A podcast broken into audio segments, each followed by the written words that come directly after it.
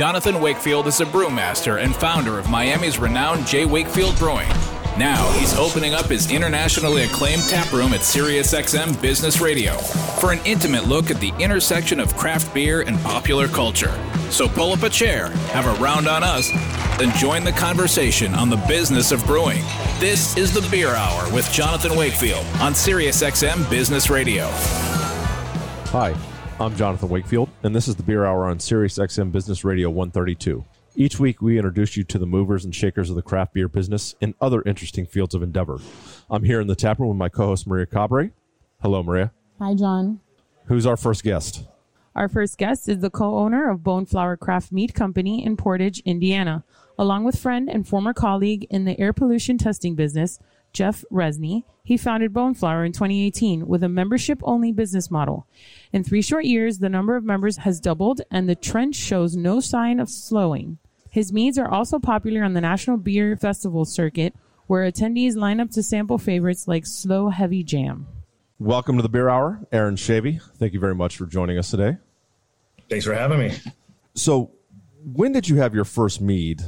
And was that like an aha moment? Did you have an inclination that it would become a passion of your life's work? Yeah, so for me, it actually goes back much further than I originally, I think I remembered. You know, I remember going to like Renaissance fairs with the families and stuff. Right. And you can get a big wooden mug full of crap mead, you know, and that's that's kind of what it was supposed to be at that point. Just kind of a, you know, five, six, seven percent A B V, maybe lightly carbonated or maybe not at all, or maybe it was still half fermenting at those festivals. Who knows? But uh, right.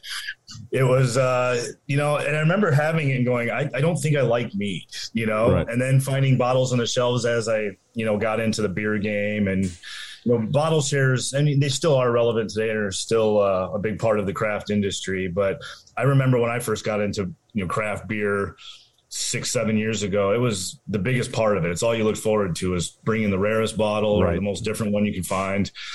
And meads would start to float in some of these shares here and there. And they were mostly from, you know, just stuff you can find in grocery stores, liquor stores on the shelves. And I remember having some of that stuff and going, I don't think I really like this much either. You know, it wasn't until, you know, six, seven years ago, maybe even a little earlier than that, when I had stuff like uh, Schramm's, uh, Superstition, you know, some of the earlier like Moonlight stuff that I got introduced to, introduced to the like the higher A B V still meads that, right. that can be, you know, fruited and spiced and you can barrel aged, all that stuff. So it wasn't really until then, probably five, six years ago or so now, that uh, I said, wow, I really like these. What makes these so different than the others? Well, it's just like beer. There's so many different styles of it and different interpretations on how it's made. So it was really then when I started getting some of that heavy still stuff from like, again, Superstition, Schramm's, and, and so forth, that I kind of started to fall in love with it and going, I, I really like this. What but was I, uh, what? I had trouble locating it. You know, it wasn't right. really readily available. Right. What what was uh, what's the other? Uh, damn, it's been so long. The the meadery. Well, it's also a brewery out of Michigan that does like the banana, like, or the French toast and. Uh, oh, Coonan. Do they still do it? I haven't seen a Coonan mead in a long time. You know, I, I haven't really followed them enough to really right. keep track. But I haven't heard a lot out of the, their mead camp in, in some years. Yeah, it's been a long time, man. I, I remember drinking that. I mean, this was like a decade ago. And I was like, wow, this is really good. But this is like really loaded with sugar, man. This yeah. is like, wow. But I mean, I, it's, I think it's a far cry from back then till now. And, I, and I've also heard that, like, you're obviously a fan of Three Floyds, being from the area that you are. How did beer influence you to try your hand at craft mead? So it's really interesting. Um, growing up fifteen miles from Three Floyds my whole life, right. uh, well, as long as they've been here, which is most of my life at this point, but or at least half of it, we drank craft beer um, in the area. Like, you know, I hope my mother's not listening, but when I was nineteen years old, right, we would throw right. keg parties and stuff. I would I would have kegs of Three Floyds beer in my bathtub wow. as keg party stuff. So we'd be drinking Gumball Head, and then Damn. we'd get like a you know a keg of cheap stuff to throw outside. But the good beer was always like in the bathtub, and, and that's not nice. a joke. I really have Three Floyd kegs in my bathtub full of ice for parties.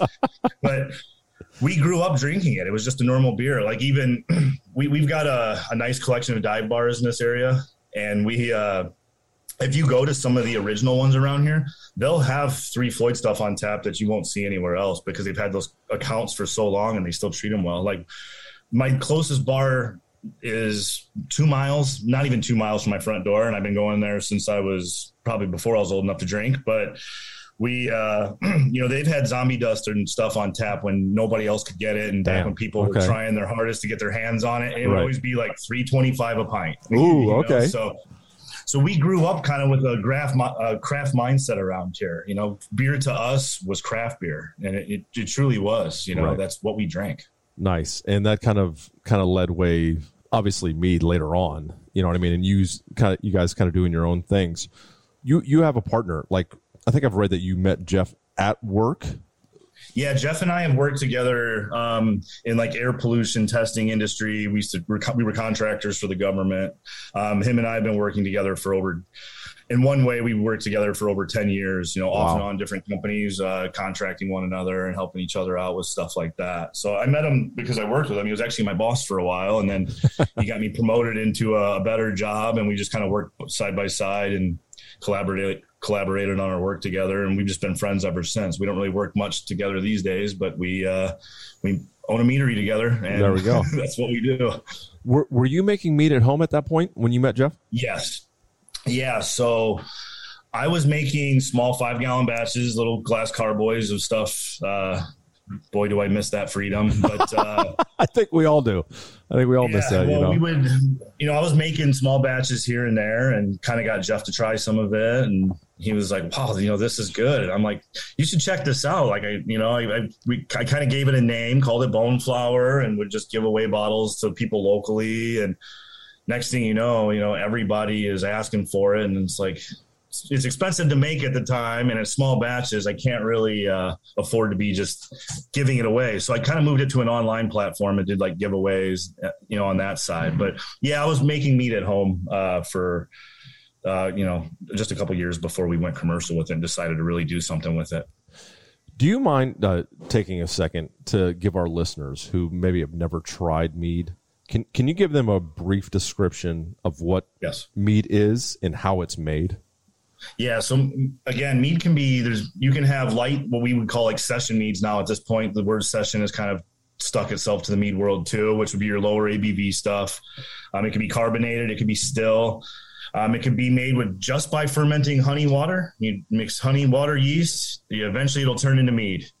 Um, you know, we don't do a whole lot of the the more simple stuff. We like to complicate it as much as possible over here. I'm I'm pretty sure we do a lot of fruited mead. That's kind of where we our specialty is. Is like uh, you know, your blueberries, raspberries, blackberries, any of that stuff, and then we ferment that fruit with the uh, the honey and water if needed. And eventually, like I said, you know, our ferments can take anywhere from one week, you know, they can blast through it, or it could take a month to kind of slow roll it and let it ferment, you know, as it pleases. Um, but we also do a lot of stuff with spices and, you know, your vanillas, cinnamons, and uh, a lot of, you know, a lot of oak aged stuff on our end. We do use a lot of spirit bar- barrels and a lot of uh, new oak, toasted oak, uh, wine barrels. We're really trying to put almost everything we make in barrels these days. Um, it's not all of it, but it's it's going to be, by this time next year, it'll be about ninety percent is, is my goal. I mean, it really sounds like that's a trend here because we've kind of fallen out of, you know, it used to be that people drank a lot of stouts. You know what I mean? Yep. Like green, you know, non-barrel aged. But as we've been, you know, seven going into eight years on this, we've seen the trend that people just want barrel aged. Yeah, like all stouts need to be in barrels now. Like no one really wants a green stout; they want something that's almost turning into the standard. Yeah, yeah, it's almost like expected. It is better be in a barrel, you know. And with mead, it's a little different again because mead can be all these different. And I won't go into all the subcategories because you've got piments, which is grape mead, sizers. I, I was I was I was actually going to ask you that to kind of school me on that a little bit better, like sizers, piments, and then so technically a sizer would just be uh, apple cider or apple juice and honey. So it's just an apple mead. The second, by by definition, the second you put another fruit in there, it's now just in the big melomel category, which ah, just means fruits. Okay. Um, I remember when I entered. When we took second place, when I took second place as a home mead maker at Mazer Cup, I originally entered my cherry apple mead as a sizer, and they sent it back. Said, "Well, it's technically a melomel now because you put the cherry in it." So there's a, a big graph with all the subcategories. At the end of the day, it's all just different variations of mead. It's right. What you like. You know, what we kind of specialize in for the most part is some type of barrel aged uh, traditions, traditionals now that we're doing, and as well as, uh, you know, the fruited stuff at four, roughly fourteen percent, the average A B V we clock in at. It can go up and down Jeez. from there. Um, and everything that we've put out so far is a still mead. Right.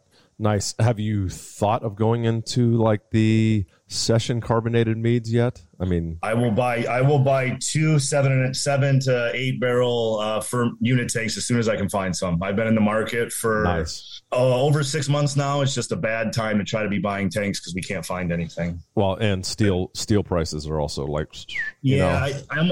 I almost bought them last year, and the tanks that I was looking at went up forty percent in cost. Yep, so yep. I, I might just have to bite the bullet and go ahead, but it's something we're definitely looking at. Um, nice. Taking a lot of inspiration from some of those session guys out there. We got Standard Mead up by us in the Chicago suburbs. They do right. really good sessions. Our friends Manic Mead do good sessions. And then my favorite sessions of all time, B Nectar stuff. Oh, yeah, uh, Brad. Yeah, Brad, Brad's, you know, I could drink his session stuff all day. So yeah. we, we do have a plan that's not – as of now, that it won't be the focus. We're, our focus is continue to make the big, heavier, sweeter, right. uh, barrel-aged stuff. But uh, our, our our members ask for it. They ask yep. if we're going to get into it. And we've tested the waters with some like fruited ciders and a couple sessions at some of the festivals and stuff we do. And it's it's got a lot of uh, great reviews on it. So excellent. Excellent. It'd be silly of us not to at least give it, offer that to our customers uh, to some level. Right, I hear you. So we kind of reach, you know, a critical junction in the arc of the story. Like most brewers, mead makers, you know, that we've interviewed on Beer Hour have a similar backstory. It goes like this. Most, you know, start as home brewers, stick with it, get better. Friends and family tell them they should be selling their beer. You know, like a vast majority of these people like laugh it off and continue to happily homebrew. But a very small percentage of those homebrewers, the crazy ones like myself, we call them, decide it's a great idea. They quit their jobs, go into debt, and open a craft brewery, meadery. Sure. Is that how it kind of all unfolded for you as well? Not exactly. Um, you know, a lot of I, don't, I won't overshare too much of my personal life, but I still have a day job. Um, okay. I still do a day job. Luckily, nice. It's a sales job. And what's you know, a silver lining of the pandemic for me was it allowed me to. I, Previously, I've been traveling the world for fifteen years, just nonstop. I was right. There was one year I did over two hundred days on the road just working. Wow. And okay. the pandemic slowed everything down. It went from me one, you know, worrying about which flight I had to take at five in the morning next day to get to city, to get to city A, B, and C, to you're not allowed to go anywhere. Stay home, don't go anywhere, and work from home. So I'm able to do that, and I got a pretty flexible schedule. Uh, why I'm able to do stuff like this right now. But, you know, you know my wife, Ramey, um, yeah. you know, she, she's the best. You know, she really babysits the product on a daily basis. Nice. You know, people often are like, Jeff, you know, Aaron makes the mead and Jeff's business owner. Like, re- really, Ramey is, you know, outside of Jeff and I being the owners, she's really the one that's there, you know, nurturing the mead. Like, you know, we went and threw together a, Uh, fun traditional yesterday, knocked it out in a couple hours. I'm there to help, you know, just give her a hand, pitch yeast, and then she's like, okay, you can get out of my shop now while she you know put stuff back where it belongs. So right. she, she's an integral part of the business because we got to do that with her. We got to sit back during the pandemic and say, because she's a hairstylist and she wasn't doing haircuts because she couldn't, so right. we decided that uh, she was able to walk away from uh her hairstyle stuff, and she's full-time, you know, salaried employee of Boneflower, and she kind of takes care of the day-to-day stuff. That's and amazing, I'm, man. I'm slowly working my way more and more that direction as we uh, we grow and grow, but uh, I see it happening in the, the not-so-distant future to kind of make that leap. It's a hard leap, right? Because oh, absolutely. absolutely. You got bills, you got a, I got a family, I got, you know, I'm responsible for. It's really oh. hard to just up and leave, you know, oh. but now that the business is, uh, you know, we're profitable, the way we I'm sure you remember a little bit of our backstory, but we kind of got started with like an Indiegogo campaign. Yep. So we were fortunate enough that that was super successful. And we started the business, you know, almost four years ago with capital to work with. So we carry very little debt, and we kind of, we're a cash flow business doing bottle releases to our members, and just kind of keep cycling every dollar back in. You know, nice. I haven't paid myself yet. Jeff hasn't, but uh, it's all for the better of growing the business. You know, we got a new location just about a year ago. That's, uh, it was four times the size of what we were working with. Um, we just built out a little tasting room for our members to be able to sit down and kind of relax when they come to pick up their bottles. So definitely a little bit of a different uh, method of getting here, but it's just where we're at now, and it's, how, it's what it took for us to get to where we're at. You're listening to The Beer Hour with Jonathan Wakefield, and we're talking to Aaron Schavey of Boneflower Craft Mead. So you refer to members more than a few times here. What what really is that business model that you have? Are you members only? We are one hundred percent members only. The public cannot purchase our product. Um, we, we don't do any distribution. Um, the only time people get an opportunity that aren't members to try our product are at festivals like Festus, like Wakefest, right, and right. some of the stuff that we sign on to do.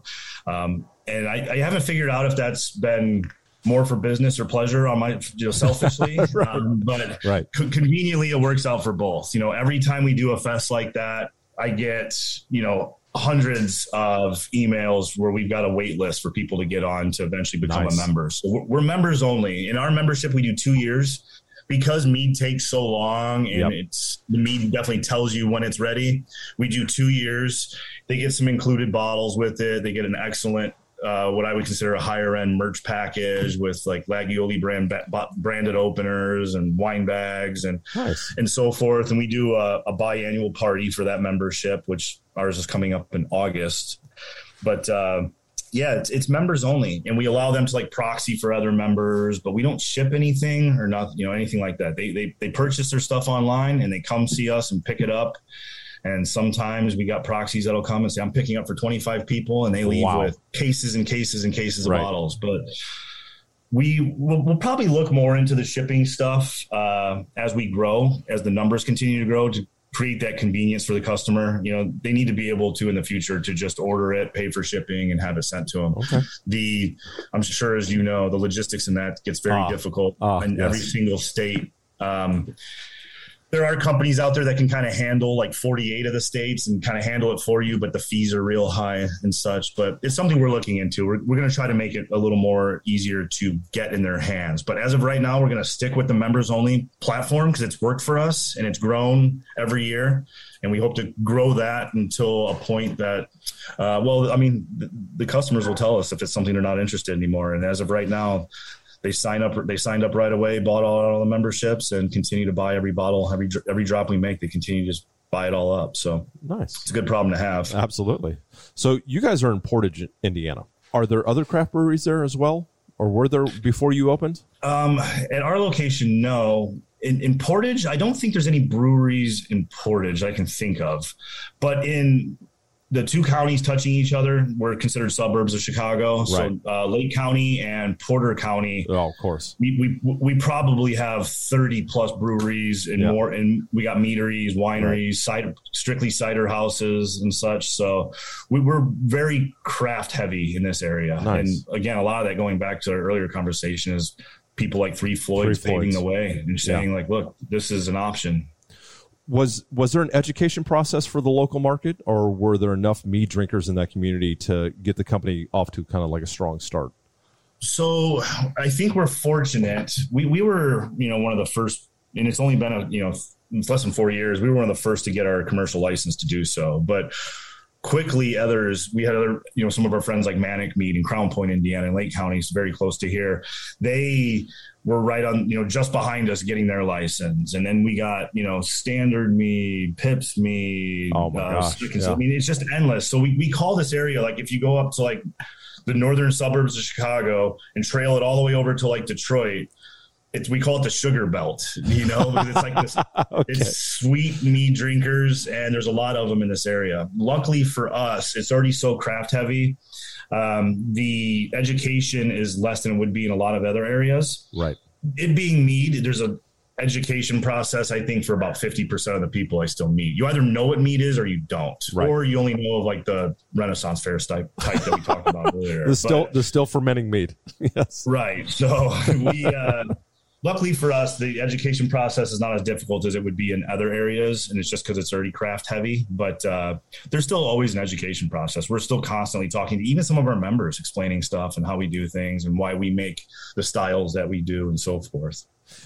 How did you guys go about? I mean, for me, it was Kickstarter campaign, plus obviously fifteen years as a C P A, and my father kind of seed money into opening this place. How did you guys go about financing the opening of the meadery? So I made a name for myself for the brand, getting started, like coming soon, Boneflower Mead to Northwest Indiana, did some giveaways, stuff like that. Just got some word out there, just uh, the craft beer pages. I infiltrated them. I went to every single beer fest I could back then, you know, especially all the stuff in Florida like yours, and would bring my bottles and share my bottles and get people interested. And I got a little bit of a following. And then the way we launched our memberships was through Indiegogo. We had several different tiers and, you know, the, the whole campaigns, as they call them. And I set a goal. I, I think we wanted originally like sixty K to get going. We thought that was right. enough seed money to get uh, limited equipment, the space rented out, and get going.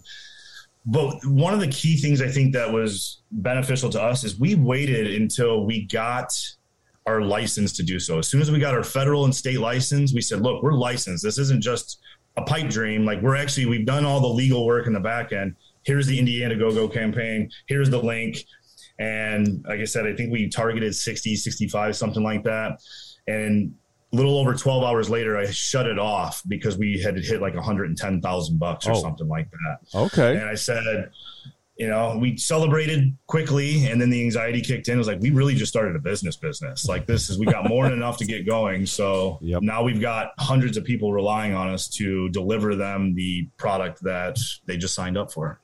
That is awesome, dude. Yeah, I, I, I'm trying to remember. I think we did, I mean, that's more than what I did on Kickstarter. I think I did one hundred five in like forty-eight hours. But that was like, as soon as that, that moment hit, you're like, oh no, what do we do now? You know what I mean? Yeah. It's it's kind of surreal. Well, having no experience, you know, running a, running a craft business like this, it was very much like you said. It was a little bit of a shock. Like, well, well now what?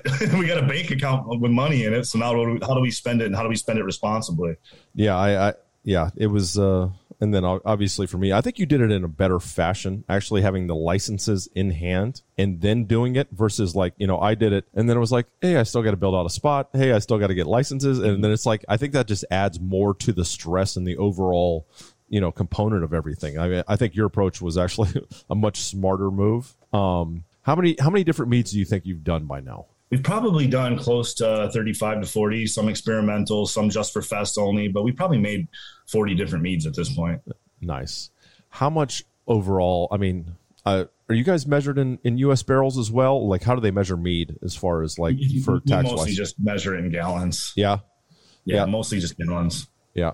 I mean, for like, right, for federal wise, for beer, it's always, you know, thirty-one gallons U S barrels. So I didn't know it. So it's just gallons for you guys. I can, I can tell you, we pay our excise tax per gallon.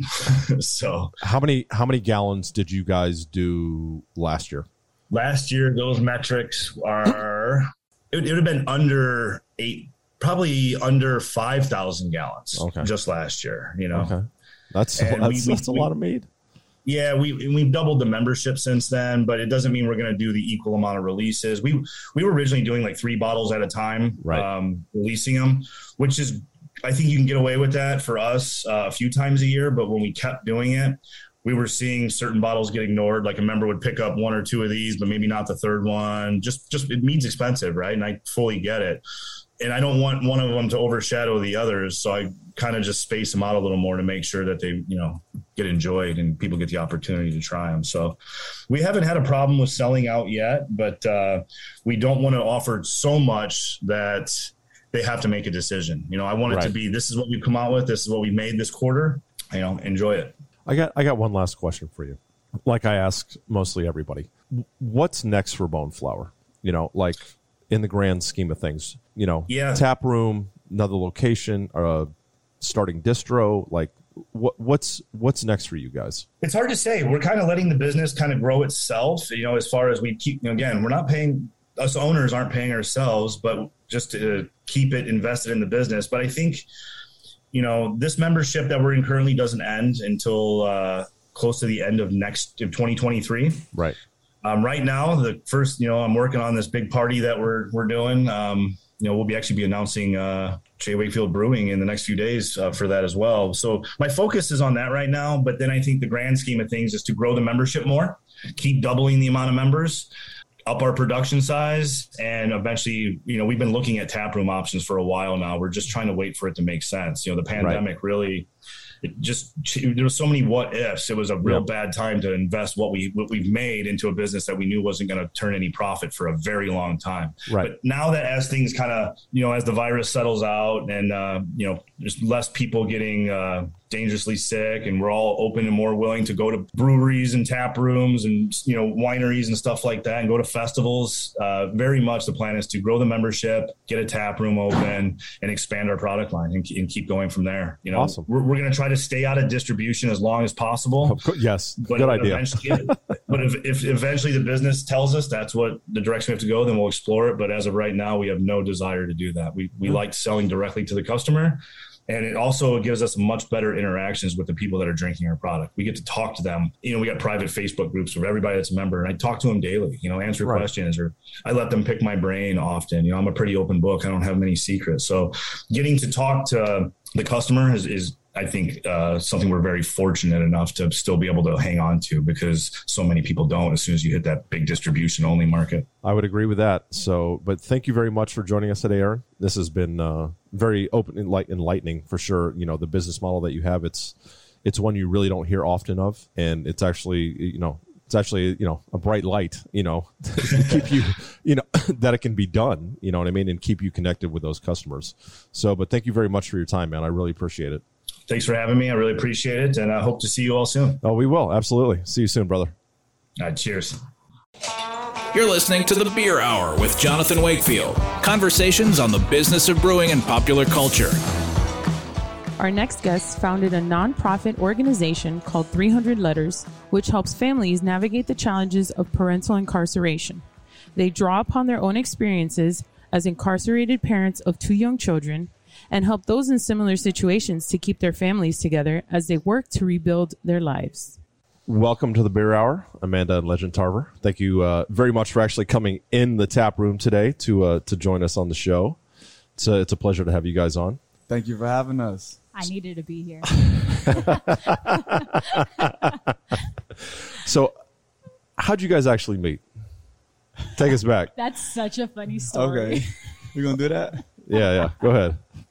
How do we meet? I actually uh, read a letter about this the other day. Yesterday. Yeah. No, uh, it was yesterday. So um, we actually met on Ladies' Night at Coconut Grove right here in Miami. Okay. Okay. Um, twenty twelve. Take it back. twenty twelve. Baby, oh, wow. twenty twelve. All right. Um, okay. So, like, in detail, uh, basically, I think none of us wanted to go out that night. We talk about it in retrospect. My, my, my boy, he dragged me out that night. He was, like, begging me to go. It's like a Wednesday night. Um, I had school the next day and everything, and um, Amanda was in the same situation from her friend, like begging her to go out. Yeah, begging and, me to go out. And then, uh, so we go, we go out that night, and we're like walking by each other on the street. I'm walking up to uh, me and my boy, walking up to her and her and Amanda and her friend, and um, our friends knew each other, so they started talking. Hey, hey you know oh, what's up? Okay. And we and, were just there, okay. like, hey, what's up? Yeah, and it had to be a whole. A whole five minutes before they just took off, and oh boy, we didn't like we didn't see them again for who knows how long. And uh, me and her was just like, uh, okay, so guess what are we gonna do? We just started talking, and it was the craziest thing because it just kind of felt like we were old friends catching up, like picking up where we left off, type of thing. And like ever since that day, it was like inseparable. Literally nice. From yeah. that day, nice. We were just like, hey, and well, obviously you've been inseparable since then. Yeah, yeah. nice, nice. So let's kind of get into the meat of this, of kind of what your foundation is based off of. Mm-hmm. Why were you incarcerated, and how much time did each of you spend? Okay. Um, drug-related offenses. Uh, it was pretty much my fault. I kind of got Amanda caught up in it. It's, it's funny now. We could laugh about it. That's okay. Right. But right. It was not funny at the time. No. And, um, you know, uh, I was in college. And I kind of thought that I was doing something that wasn't such a big deal. I was just selling a little Molly here and there. And um, I, I kind of got in over my head because, you know, little amounts turned to big amounts really fast. And then before I knew it, I got a federal indictment. And, um, yeah, that's how that panned out. Um, I got sentenced to forty-seven months. I was able to do a drug program and get twelve months taken off and some good time. So I did about two and a half years. Amanda, how long did you do, baby? I got sentenced to twenty-four months and did a year and a half. Whoa. Yeah. Two, two weeks into that is when I found out I was pregnant. Oh. So there's the spin. Damn. Yeah. Okay. That was our first offense too. So yeah, there you go. No traffic tickets or nothing, but here you go. Two years in prison. Yeah, that that's a little rough. Yeah. You also had an older son, Dorian. Yep. Who took care of him while you guys were inside? Um, Legend's mom did. Yeah. A hundred percent. Mama? Yep. Mama. Mama took care? Mama. Nice. Mama Dukes. Mm-hmm. Yeah, she took mom care. Too, mom. mom pulled in clutch. Yeah. Nice. She, she was there. That was our biggest support team right there. What went through your guys' mind when you found out that you were pregnant about it a, a month into your incarceration? Wow. Um, I, I, it was really crazy. You know, when I got there, I was in a really bad space mentally. Um, I couldn't even process the fact that I was there, you know, being a first time offense offender, never been in trouble. And then, you know, in, in a federal prison. Right. So one day I'm running the track and, you know, that's, that's how we started spending our time. Like we were already working out a lot prior to then. And it was just a way to like mentally escape and make your day go. So I'm running, I'm running and I get like this cramp and I'm like, what, why is my stomach hurting? I run all the time. So I realized that I was a little backed up on my menstruation, but the stress and, you know, everything right. else going on, you, you just don't know what's going on really. So uh, I let a week pass by and I go to the medical and I'm like, um, I, I need to take a pregnancy test. And she's like, okay, we'll come back tomorrow because Sundays we don't do pregnancy tests. I'm like, okay. So I go back and that nurse actually, she's the one who like made my time really manageable with the pregnancy. She was amazing with me. Um, the next day I go, I take a pregnancy test and she's like, do you want to see it? And I told her, why would I want to see the pregnancy test if it's negative? And she was like, she was like, oh, you're having a baby. And I was like, why are you so, like, oh my gosh, what is going on? Right. You know, what is going oh on? But God. It was her personality, her, you know, it was just her, her way of being that helped me like get through it right then in that moment. And um, I was stressed the hell out. Like, I was stressed. I was like, this is not happening. I'm not with my oldest son. I'm in the worst position of my life. I, I just don't even know how to process this. And now I got to tell Legend, hey, guess what? You're going to be a dad. Uh, and Which I couldn't believe, but was still ecstatic about. Right. But, you know, it's, right. it was it's so bittersweet. bittersweet. Yeah. Yeah. yeah, it really, really was. I, like, I, I was really stressed at that moment, super stressed, really depressed, didn't know how to manage all these emotions. I didn't even know how it was going to be like a long-term pregnancy, how this was, how my health was going to affect it right. mentally and emotionally. So I was freaking out. But, I mean... at the end, right? You know, yeah, it ended up being like uh, uh, such a blessing. Yeah, my of biggest course. blessing. Yes, ever. yeah. Absolutely, yes. Yeah, I remember when she she told me she was like, uh, "Legend, I think I'm pregnant," and like this was before she got the, the test, I did the test, and now it's yeah. like, bro, shut the fuck up. Like, yeah, yeah, fucking right. Like, there's no way. There's no way. There's no like, way this sequence of events. Right. Happened not like not, not yeah. all this is happening back to back to back. Yeah, yeah. yeah. That's, it was ridiculous. Damn. So you guys actually wrote over three hundred letters to yeah. each other at you know during that time. What was the significance of those letters, and how did they provide like the motivation to kind of turn your lives around? Man, that's that's really just how we like stay connected. It was it was so much going on, and then like, all right. So, if you think about communication, first of all, we couldn't uh, correspond with each other because we were in the same case, right? right? So you have uh, married couples in there like right now who they can't speak to each other if they're on the same case. It takes a long time to get correspondence. We actually got correspondence a year after, but by that time we had already figured out how to talk to each other, right? Um, so first of all, we couldn't talk.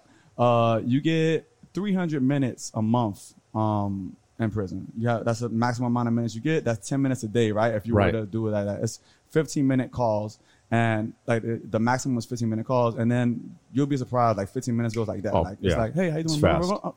Oh, you have, you know, a minute left.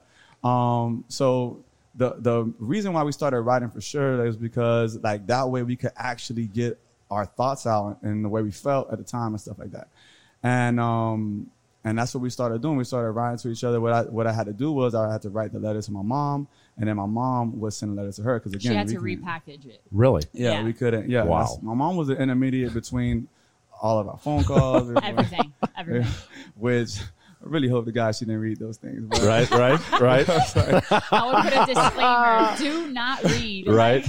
Like, Right. But Damn. that's how it started, and that's really what just kept us connected, like, the most. And it's like, like looking back at it, like, that's how we kept our that's trust together, we, our strength together. We, that's all kept us pushing. I mean, when you when you're there, you're disconnected from the world. Like, you are pretty much, this is a, probably the closest thing to death. You know, yeah. people forget about you. The people you think about that yep. care about you don't.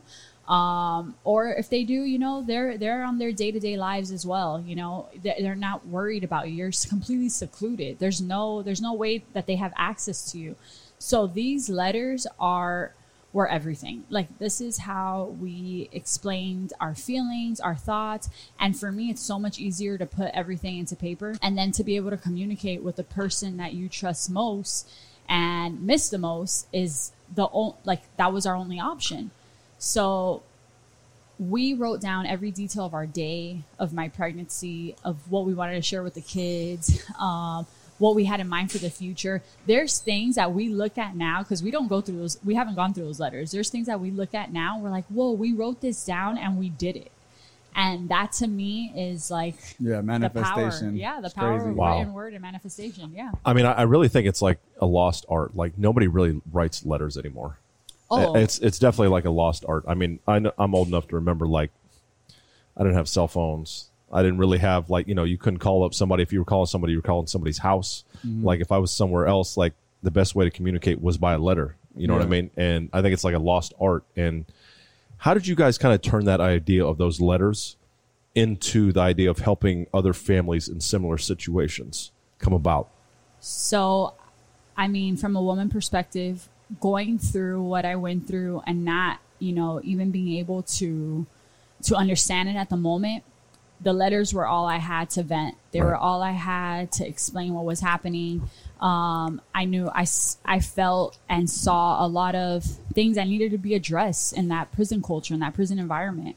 And I would write it all down and tell him, express myself to him about, you know, certain things that I couldn't understand. Like, I'm still me. I'm still a person. I'm still a woman. Why is this happening? Why are people being treated this way? You know, why are we in these different situations? Like, it, we're all human, you know, I'm I'm here right now, but I'm not going to be here forever.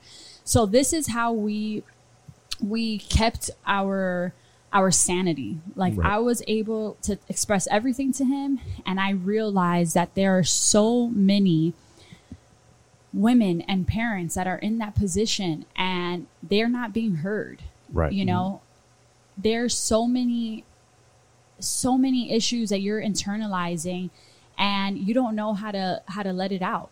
So when I got home, I was dealing with a lot of it. Like the, it was a form of P T S D. I was dealing like how I, I'm a felon now. Like, how am I going to ever be who the hell I want to be? How right. am I going to be a woman out here, an entrepreneur, successful person, prove to my sons that I am Amanda and not a person that was just with a record. Yeah, exactly. Yeah, yeah. Like, how do we do this?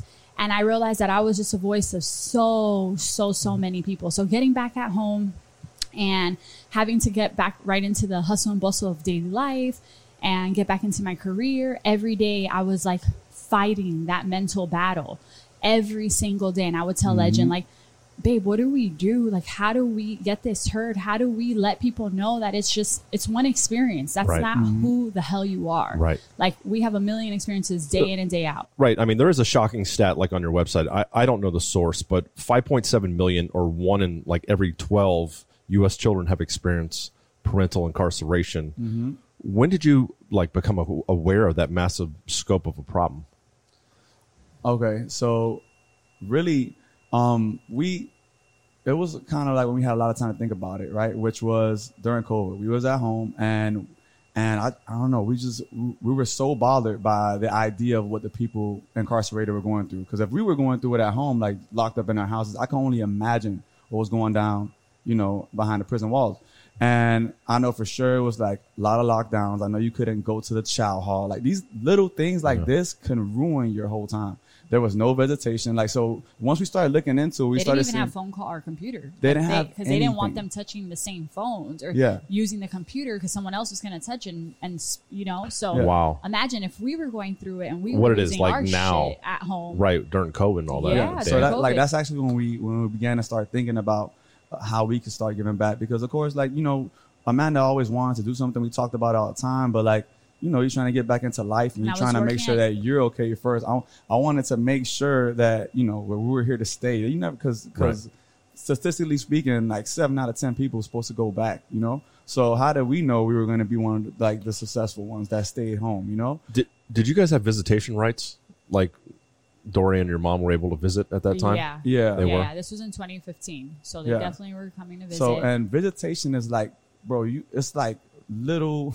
It's like little victories along no, the no. time. Like every two weeks, you get a you get a visit. And yeah, then, but you're talking about we're four hundred miles away. We're getting yeah. a visit once a month. Yeah. Right. They don't locate you around the block where no. you can see your family. So imagine not having any visit at all. It's like so yeah. a, a little backstory that no one really knows. So one of my stepdads mm-hmm. actually got incarcerated mm-hmm. that ahead of time, and I remember going all the way to Pensacola yep. for a visitation. So it, it's not easy. It's yeah. not like hey, you just go oh, right, no. right around Miami. Like we had to fly into Pensacola, yeah. rent a car, stay at a hotel, then have a day, which was, I think, assumed to like forty-five minutes of visitation rights. Oh, yeah. yeah. So it's like, it's crazy. It's an event. You know? and yeah, for us, it was a five-hour drive. Yeah. Yeah. That's um, nuts. It's nuts. And then so we kept thinking about how, how these people were robbed of that, of, of that little thing that helps pass the time and how dreadful of a time they must be going through. So we really started thinking about like how we can, you know, try to help that and how can well, we I was working at people? Univision at the time as a criminal justice uh, journalist. Mm-hmm. So what we were doing, we were really um, connecting with other organizations and connecting with people that were going through this at the time, supporting individuals during reentry and family bonds. And I realized that a lot of people weren't treating incarceration as a family affair.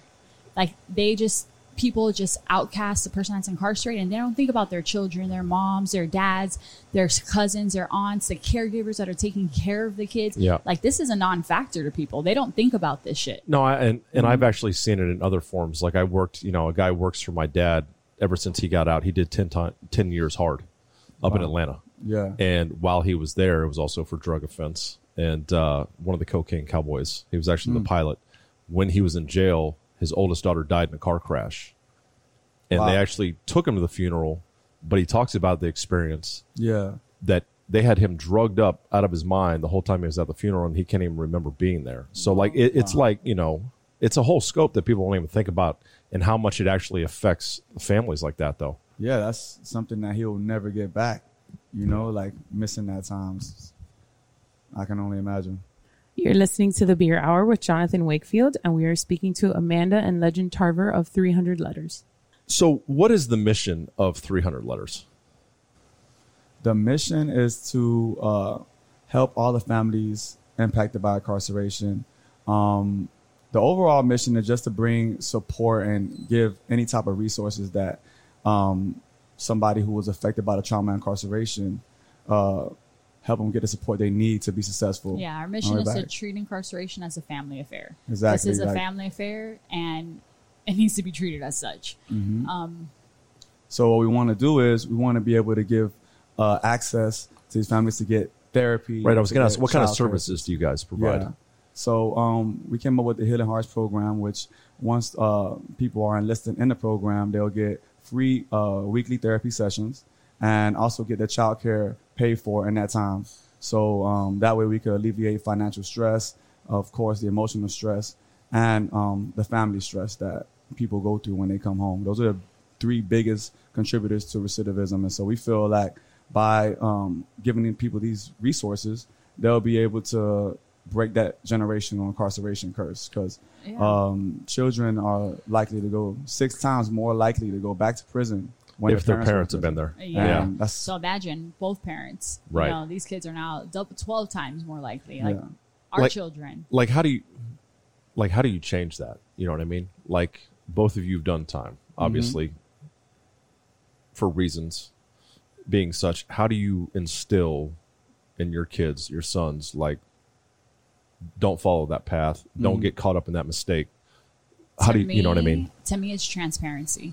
To me is having our children involved in everything that we do, letting them know the mistakes that we made, not hiding shit from them. Um, I know I witnessed so many parents that were going through similar situations and they lie to their kids.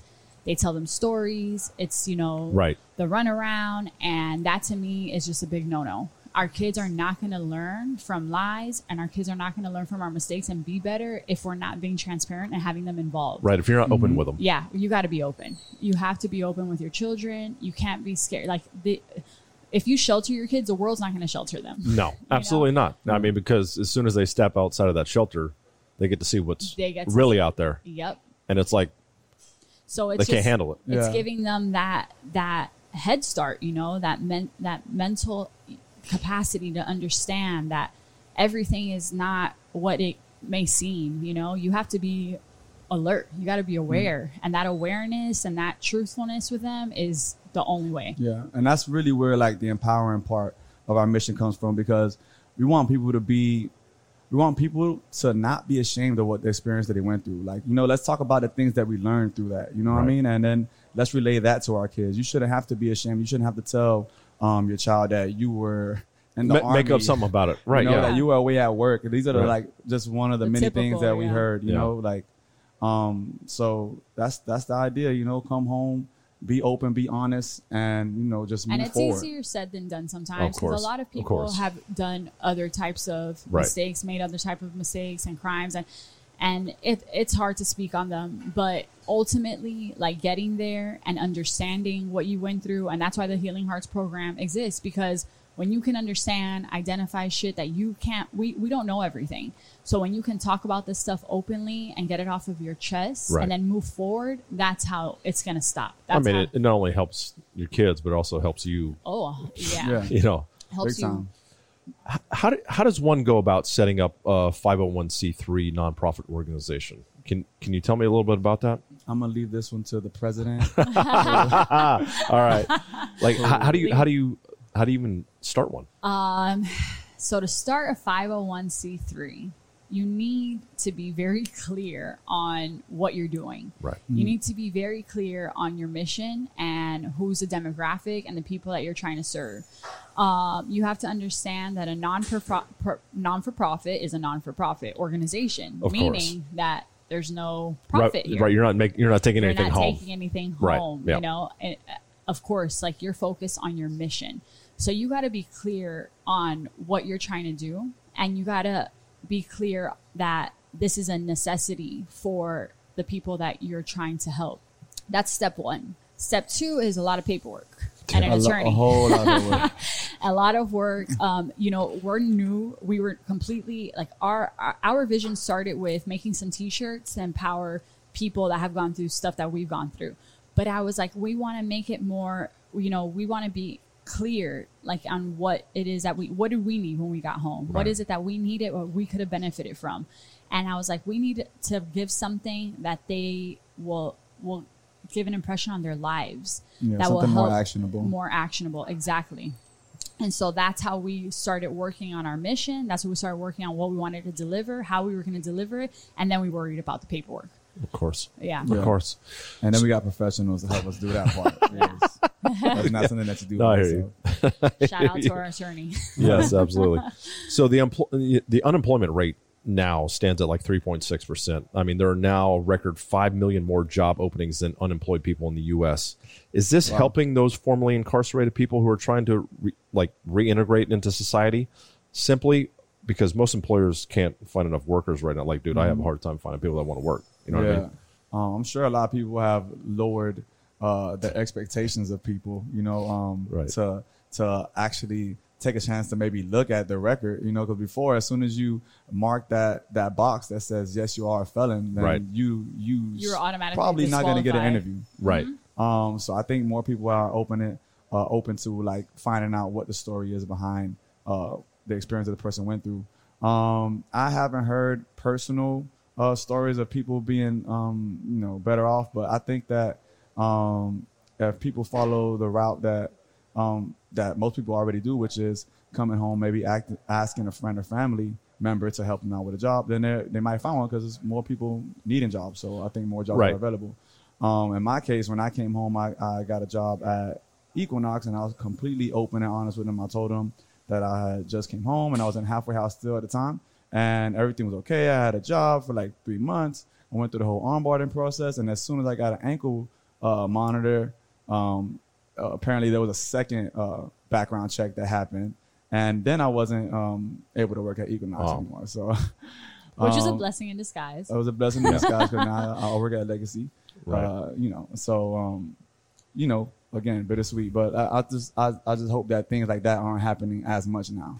I feel like a lot of people, too, now are more open to being second chance employers. I feel like um, things like we're doing, bringing awareness and things like that, too, are also helping people understand that everyone's story is extremely unique and right. you can't judge a person by well, a charge. You have to understand. I mean, you have to, I mean, that's human. like, I mean, you're, that would be like basically grouping everybody into one column, which is what a one hundred percent lot of people do. It's you know what I mean? easier to be like not aware than right. aware, right. you know, it's easier to, to be kind of judgy and instead of open up your mind and yeah. heart to understanding people.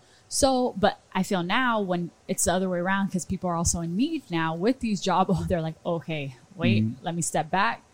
Let's reassess. Let's yeah, let's, let's not knock off everyone exactly. with a life sentence. You know, right, yeah. someone who was sentenced to two years has the, the they're under the felon umbrella, umbrella and now yeah. it's a life sentence that people right. have to answer. Right, because you're dealing with that. Once you get that check in that box, mm-hmm.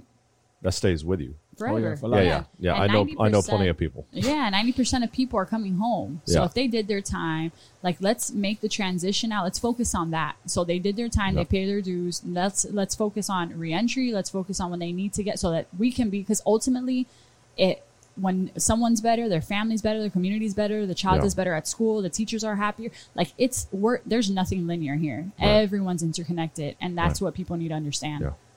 I mean, we've all made mistakes. You know what I mean? Everybody. It's it's really about those second chances and let people get learn. back into it. You know what I mean? And learn from that mistake. Yeah, you know? Learn from life. People change, you know? Yeah, absolutely. I'm completely absolutely. different from five years ago and ten years ago, another oh, yeah. different person, you know? So, uh, yeah, I agree with that wholeheartedly. How can our listeners learn more about three hundred Letters? three hundred letters dot org, at three hundred Letters Instagram. At three hundred Letters on Twitter. e- email me. yes, yes. We're actually yeah. focused a lot now, too, on hearing from people that have been affected from by incarceration like us.